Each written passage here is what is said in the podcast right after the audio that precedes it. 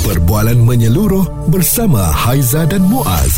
Pagi on point, cool 101. Semasa dan Sosial. Semasa dan sosial ya benar kami bawakan untuk anda. Sekarang ni kalau kita tengok ya um, media sosial yang ada dekat telefon pintar tu ada bermacam-macam apps ya terutamanya akaun TikTok. Hmm. Dan sekarang ni pemegang akaun ni Muaz kebanyakannya adalah orang dewasa. Betul. Itu kita faham lah ya ada yang memang kerjanya sebagai content creator dan ada juga yang memang sukalah nak buka nak tengok macam-macam konten. Tetapi yang paling kita risau adalah pemegang akaun itu kanak-kanak. Mm-mm. Bukan uh, konten itu kanak-kanak tetapi pemegang akaun itu kanak-kanak. Yap, itu yang merisaukan kita kerana kita semua sudah maklum TikTok punya algoritma ni dia memang sangat cepat. Apa hmm. yang anda tengok dalam masa beberapa saat kemudian dia akan keluar untuk video-video yang seterusnya berkaitan dengan apa yang kita tonton. Ya. Ha, itu yang uh, amat menakutkan kita sebab bila kita pergi ke mana-mana eh bila tengok adik-adik kita yang bawah 13 tahun ni tengok eh kat telefon dia dia syok je duk tengok TikTok. Ha, mungkin tengok om lagi, tengok om main bola sepak, tengok konten-konten lain dan sebagainya. Ya. Tertanya juga saya adakah ibu bapa ni memang memberikan sepenuhnya akses kepada anak-anak di bawah 13 tahun ini hmm. untuk mempunyai akaun TikTok.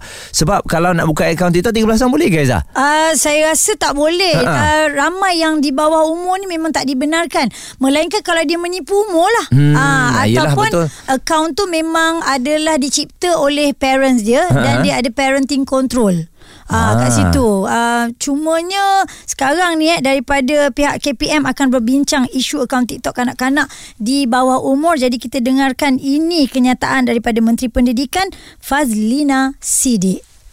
Uh, itu kita minta nanti penyelarasan daripada uh, Menteri Komunikasi lah. Sebab saya ingat saya perlukan juga dapat uh, maknanya uh, maklumat penuh daripada beliau dan pedoman daripada beliau supaya kita pun boleh tengok apa kesan dan impak dia uh, kepada anak-anak kita lah. Dan uh, saya pasti ada garis panduan uh, yang uh, perlu dipatuhi Ha, jadi memang susah sikit sebab satu mungkin ibu ataupun ayah sendiri yang bukakan akaun untuk anak-anak ni. Bagi izin, eh? Ha, bagi izin dan hmm. anak-anak mungkin menipu ataupun tak menggunakan umur yang betul kerana dia hmm. ada akses email daripada ibu ataupun ayah. Ha, jadi ada yang kata TikTok ni untuk nak belajar kerana banyak info dan juga fakta kat situ. Ha, memang tak dapat dinafikan kalau Ya. baik kebaiklah arahnya eh. Hmm. Tapi kalau sebaliknya ya, itu yang menakutkan kita Betul. sebab uh, kuasa ataupun uh, pengaruh di TikTok ni memang sangat cepat. Anak-anak kita belajar pelbagai perkara sekarang kalau tanya kat mana? Tadi tengok kat TikTok. Itu Bila- je jawapan dia. Kan lepas tu kita sebagai ibu bapa tunjuk Eh dah tengok ke belum ni Lambat lah Kita dah tengok ha? Ah. Wow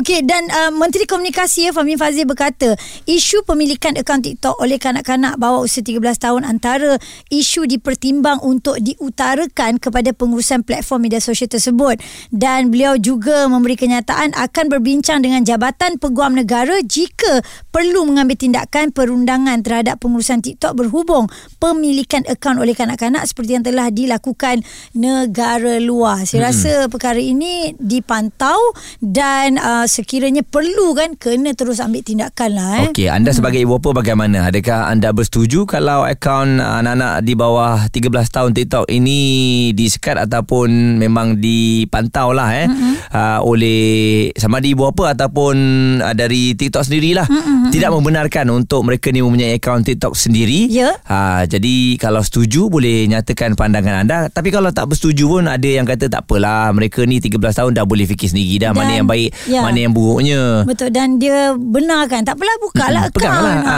Kan kita boleh tengok-tengok juga Apa yang dia tengok Mm-mm, ha. Tapi kadang terlepas pandang Betul Berapa lama sangat kita nak tengok Apa yang dia tengok Bolehkah anda duduk sebelah Tengok dengan dia sejam Apa yang dia tengok kat TikTok hmm, Tak buat kerja lah macam tu kan Responsif menyeluruh tentang isu semasa dan sosial. Pagi on point bersama Haiza dan Muaz. Di Cool 101. Hari ini kita nak buka mata sikit kepada ibu bapa uh, supaya kita sentiasa memantau anak-anak kita ni yang mempunyai akaun uh, TikTok ya. Uh, macam saya sendiri saya memang tak benarkan untuk uh, dia tengok pun uh, dan tak nak buka lah kalau boleh uh, sebab memang banyak benda yang saya rasa keburukan daripada kebaikan. Tapi itu pandangan saya dan juga Haiza. Anda mungkin ada pandangan yang tersendiri sebab anda mungkin ada dah letakkan syarat nak tengok TikTok ni setengah jam saja kan. Ya, dan anak-anak pun jenis yang mengikut Ha-ha. kan, faham. Mak tak kasih kasih bapak tak kasih okey setengah jam okey kita mm-hmm. setengah jam tak satu jam dia tengok Betul lah. Ah, Jadi kita malah nak bergaduh, betul. awal-awal lagi kita terus sekat tak payah tengok ya. Ya, atau kita tengok bersama tak apa ya. Okey, dan kita akan terus bincangkan lagi pemilikan akaun TikTok kanak-kanak bawah umur ni adakah bakal disekat? Kita bersama dengan Presiden Persatuan Pengguna Cyber Malaysia MCCA, Cik Siraj Jalil. Okey, uh, bila kita melihat uh, perkara ini, adakah patut uh, disekat dan kanak-kanak memang sebenarnya tak boleh ada akaun di media sosial? Bukan saja TikTok lah untuk Aiza.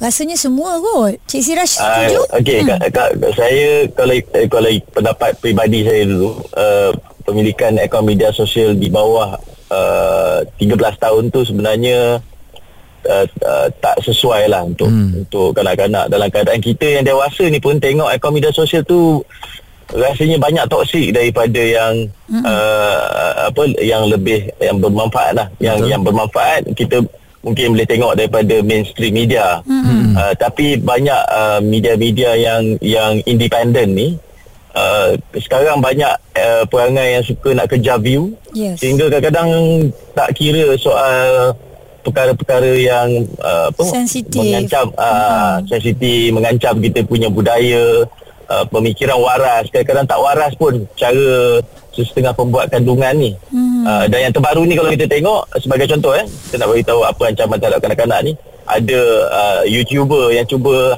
ambil uh, ride untuk menunggang uh, view daripada isu tentang dark side hmm. uh, menjemput uh, pempengaruh dark Ya. side ni tadi uh, dengan tujuan kita tak tahu apa tujuan dia tapi kalau dilihat secara umum nampak dia nak ride nak menunggang Isu uh, itu. daripada berkenaan hmm, dan dia disanggah oleh mufti jadi kesan dia kalau budak-budak tengok dia rasa benda tu perkara normal Betul? Al- alangkah bahayanya bila budak-budak rasa benda tu normal. Bayangkan benda yang melibatkan pornografi ni adalah benda yang sangat bercanggah dengan norma budaya rakyat Malaysia kita ni mm-hmm. apatah lagi dari sudut agama kita sendiri. Mm-hmm. Jadi benda ni yang uh, merisaukan saya yakin banyak ibu bapa yang normal uh, apabila kanak-kanak bawah 13 tahun ni mudah uh, kepada apa menerima maklumat. Plus satu lagi uh, bila adanya elemen-elemen macam ni boleh me- menyebabkan gangguan orang panggil apa tu child grooming. Ya. adanya pedofilia. Betul. adanya mereka-mereka yang dipanggil predator lah uh, pemangsa dekat dalam dunia cyber melalui platform media sosial itu sendiri Hmm. Kita tengok sekarang kan dia, dia bukan saja tengok uh, visual tu kan Muaz kan ataupun dia dengar audio tu tetapi komen-komen pun kanak-kanak ni dia baca tau. Mm-mm. Bila dia baca dia kata tu orang tu kata okey je cerita macam gini uh, itu yang membuatkan mereka ni cepat mengatakan uh, benda ni normal. Kalau orang tu kata okey maknanya okey lah kan. Yang lebih bahaya lagi uh, tak ada penerangan uh, khusus oleh ibu bapa. Jadi uh, Siraj, kalau betul-betul lah kan pihak kementerian nak memantau ataupun nak menyekat anak-anak di bawah 13 tahun ini ada akaun TikTok, bagaimana caranya? Tadi kami membincangkan kalau kalau dia menggunakan akaun palsu ataupun umur palsu, hmm. uh, menggunakan email ibu bapanya pun dia boleh buat akaun tu sendiri.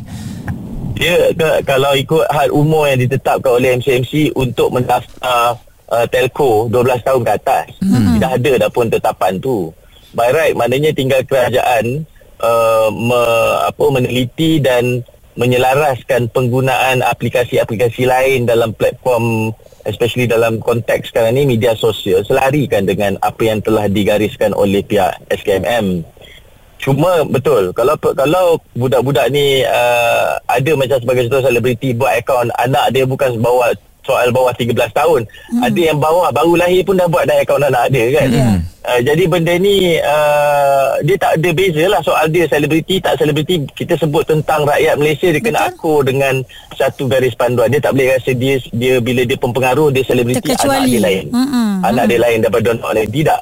Hmm. Jadi ka- kalau kalau pendapat uh, uh, MCCA sendiri ancaman kepada kanak-kanak bawah 13 tahun ni kadang-kadang kita tak boleh nak gambarkan sebab dia melibatkan pemikiran sebara sedar. Mm-hmm. Sebab kita cakap tentang media sosial absolutely tentang penerimaan maklumat. Ya. Penggunaan media sosial ni soal kita nak dapatkan maklumat dan uh, apa nama nak nak hadam maklumat dalam platform berkenaan. Mm-hmm. Kanak-kanak bawah 13 tahun ni dia nak nak mem- mem- membezakan perkara yang baik dan buruk tu masih di tahap yang sangat lemah berbanding dengan kita yang dewasa ni.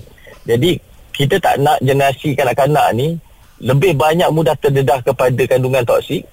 Perlu ada uh, ketegasan. Pihak kerajaan itu kalau kata sekat di pihak Persatuan Pengguna Cyber kita menyokong Suara serta informasi semasa dan sosial bersama Haiza dan Muaz. Bagi on point cool 101 Jangan lupa ikut kami di TikTok uh, Cool 101 sebab kita tahu itu antara platform yang popular sekarang ini. Uh-huh. Kalau anda memilih ke arah yang lebih baik, banyak konten-konten yang baik ada di sana. Cuma kita kena memantau anak-anak kita ni kan uh, di bawah usia 13 tahun.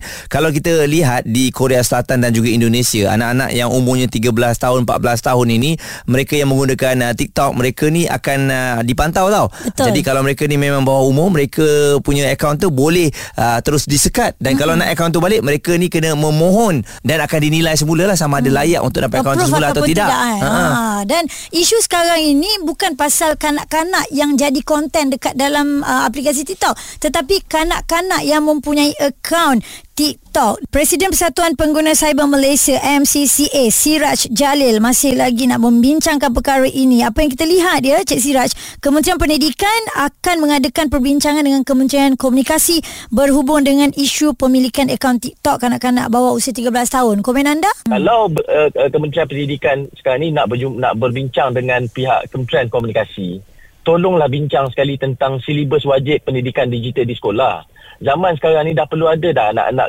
di sekolah kita tu diberikan pendidikan wajib berkenaan penggunaan digital ni. Mm-hmm. Sama ada dia perlu exam tak exam tu perkara nombor dua. Mm-hmm. Tapi yang pentingnya dah ada silibus wajib. Macam yep. mana kita belajar tentang sejarah. Macam itulah kita perlu diajar tentang penggunaan digital. Macam mana kita uh, 20-30 tahun lepas diajar tentang kemahiran hidup. Mm-hmm. Hari ni perlu ada satu subjek digital yang boleh diselaraskan kepada satu generasi pemula. Mungkin contohnya tahun depan.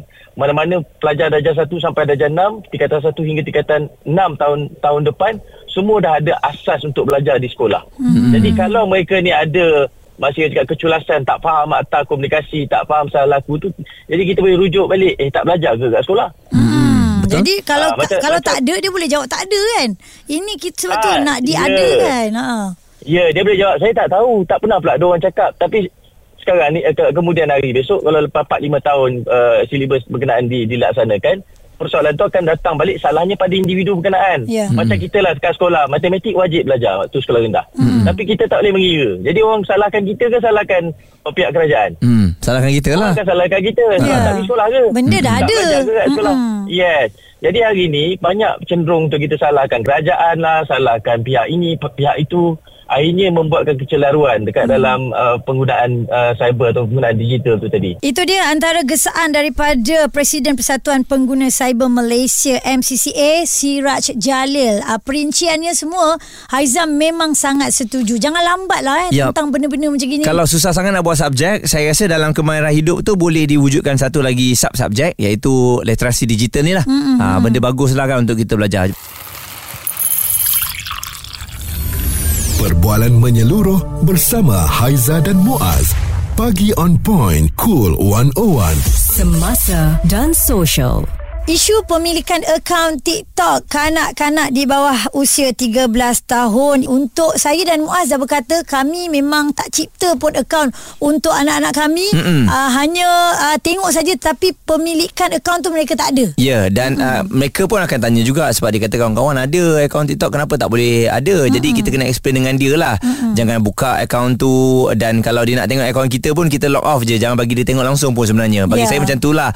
Sebab saya saya TikTok ni bahaya. Uh, once kita suka hmm. ataupun kita buka, dia akan jadi ketagih tau untuk kita tengok. Sebenarnya Betul. kita yang dewasa ni Muhaizan nak kawal diri kita untuk eh jangan tengoklah dah setengah jam ni. Hmm. Pun susah juga. Bayangkanlah anak-anak kita. Sebab tu kita kena belajar dan kita kena jumpa dengan coach ya TikTok coach and advisor coach Sufina. Macam mana ni? Bermula benda-benda ni semua adalah daripada ibu bapa coach uh, okey bawah oh, kalau kata bawah oh, bawah 13 tahun in fact TikTok pun dia boleh buka akaun pun daripada 13 years old hmm. so 13 to 16 years old is considered minors dekat dalam TikTok so hmm. kalau kata bawah 13 ha, memang dia orang tak boleh buka akaun pun dekat hmm. dalam TikTok. Melainkan hmm. dia buat akaun palsu lah coach eh. Ya, yeah, hmm. yeah. children being children kan. And yeah. sekarang sebab dia sangat advance daripada mak bapak sebenarnya. Hmm. mak bapak ketinggalan okay. kan. Hmm. Kalau tanya saya, saya pun memang tak setuju lah kalau budak bawah 13 tahun ada akaun TikTok.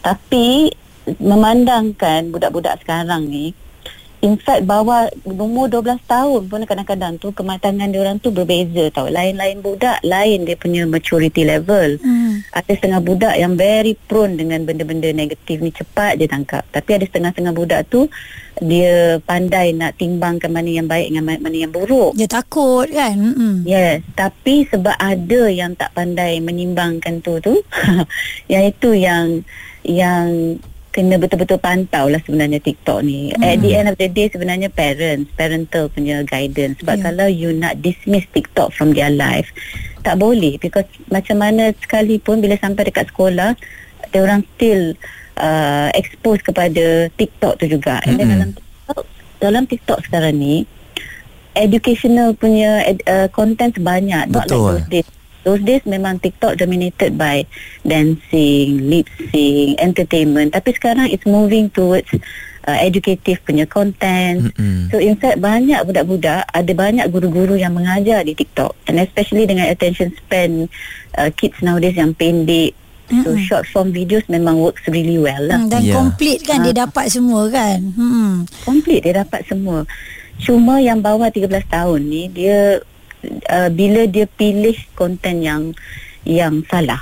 Uh, Mm-mm. itu yang masalahnya kat situ. Hmm. So kalau kalau pa- maknanya bagi I lah bagi I. Parents sekarang ni sekarang punya parents ni orang pun patut tahu juga tentang TikTok in order for them boleh nak engage dengan their children tau. Maknanya kalau they, they see anything uh, the parents will be the number one to go to kalau diorang nak tunjuk apa-apa nak tanya apa-apa. Mm-mm. instead of orang pergi ke TikTok untuk uh, untuk cari you faham tak maksud I Mm-mm. Ya. Betul Dan uh, kat TikTok tak boleh ya coach kita buat uh, parenting control untuk anak-anak kita. Ada. Ada dalam TikTok uh-huh. ada family ada satu feature ni family pairing. Maknanya you can pair you punya TikTok dengan anak you punya TikTok. Hmm. Tengok benda yang sama lah maksudnya kita. Uh, you boleh screen dia orang punya time, oh. you Oh. boleh tengok apa yang dia orang tengok, you boleh control siapa yang boleh message. Dia serupa dengan apps lain lah eh Sama Hmm. Ada benda ni Kadang-kadang Mak ayah tak cakna lah Saya rasa coach ya Dan mungkin Ada setengahnya Kadang-kadang Muaz perasan tak Yang ah, tak kisahlah Biar dia nak tengok Mm-mm. Kita yang ternampak Anak dia tengok Bukan-bukan ni Kita yang sakit hati Betul. Yes, yes, uh, betul. Sebab dia boleh dia boleh you can manage orang punya screen time, you punya you ada restriction mode, semuanya content macam mana yang you can filter. Mm-mm. So you boleh set up the family pairing tu sebenarnya. Ya. Mm-mm. Uh, tapi masa feature tu baru-baru diperkenalkan, I tanya jugalah my teenage punya children. Hmm. Uh, if I want to pair my TikTok with you, uh, would you would you be uh, you, you agree? I tanya, would you agree tak? Uh, orang kata no. No, of course lah. Dia ada benda-benda yang dia nak tengok. Ah, Tapi ah. saya rasa kalau kita buat macam tu lagi sakit hati kalau kita tengok apa yang dia tengok. Takut juga tu kan. Coach Sufina TikTok coach and advisor pun tak bagi ataupun tak bersetuju lah kalau hmm. 13 tahun ke bawah ni ada akaun TikTok lagi-lagi berapa tak pantau sebab kita nak suruh dia senyap kita bagi je dia tengok nak menari-menari saya pun tak selesa betul lah kalau saya saya tak tahulah saya tengok kalau uh, anak-anak ataupun budak-budak um, wanita ni di bawah 13 tahun bahaya tau Aizah Ya. sebab uh, apa yang dia suka tengok dia suka tengok yang menari tu Ya. lepas tu dia suka rakam muka mereka sendiri yeah? Ya ya buat lip sync Aizah perasan tak benda tu Perasan lepas tu Dia muncul-muncul kat Ah, muncul. Saya- Tu saya dah, takut dah face juga tu tu. dah datang balik lah Saya takut juga untuk Ya. kesian kat dia nanti Sebab hmm. kalau dia post Lepas tu orang lain akan tengok akan ada body shaming ha, Ha, ada macam-macam berlaku bahaya. ini sebab kita kena kontrol jadi kita berharap kepada pihak kerajaan kena buat tindakan secepat mungkin lah eh. Mm-mm. Responsif menyeluruh tentang isu semasa dan sosial. Pagi on point bersama Haiza dan Muaz. Di Cool 101.